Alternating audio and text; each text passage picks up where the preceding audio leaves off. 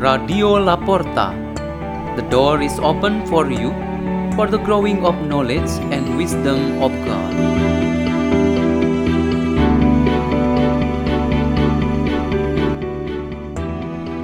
Delivered by Felicia and Adam from Archdiocese of Jakarta.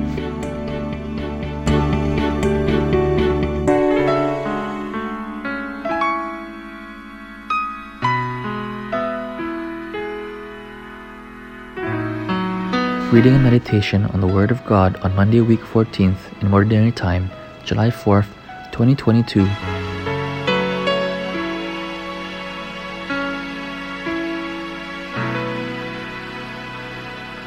The reading is taken from the Holy Gospel according to Matthew.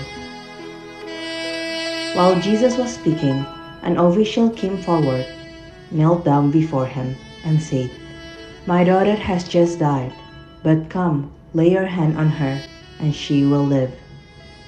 Jesus rose and followed him, and so did his disciples. A woman suffering hemorrhage for twelve years came up behind him and touched the tassel on his cloak. She said to herself, If only I can touch his cloak, I shall be cured. Jesus turned around and saw her and said, Courage, daughter, your faith has saved you. And from that hour, the woman was cured.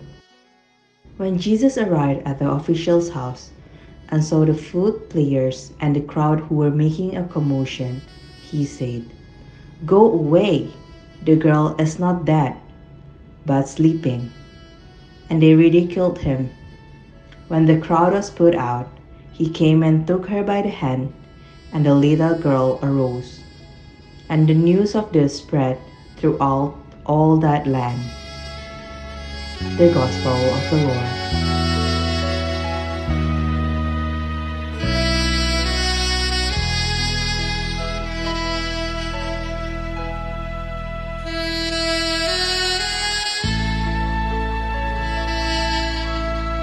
The theme for our meditation today is the woman whom Jesus loved.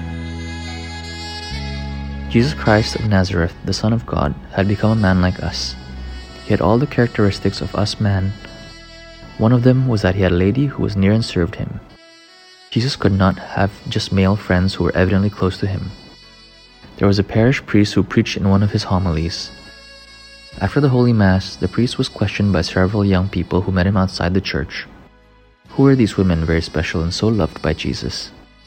They hoped that the answer given would be like Mary Magdalene, Martha, and her sister Mary, or the women found in the scriptures. They wanted to know that Jesus Christ had really a love story like any one of us, men and women. The priest said that the women whom Jesus loved and that they were so special to him were those who were small, poor, sick, sinful, and widowed in the society where Jesus lived.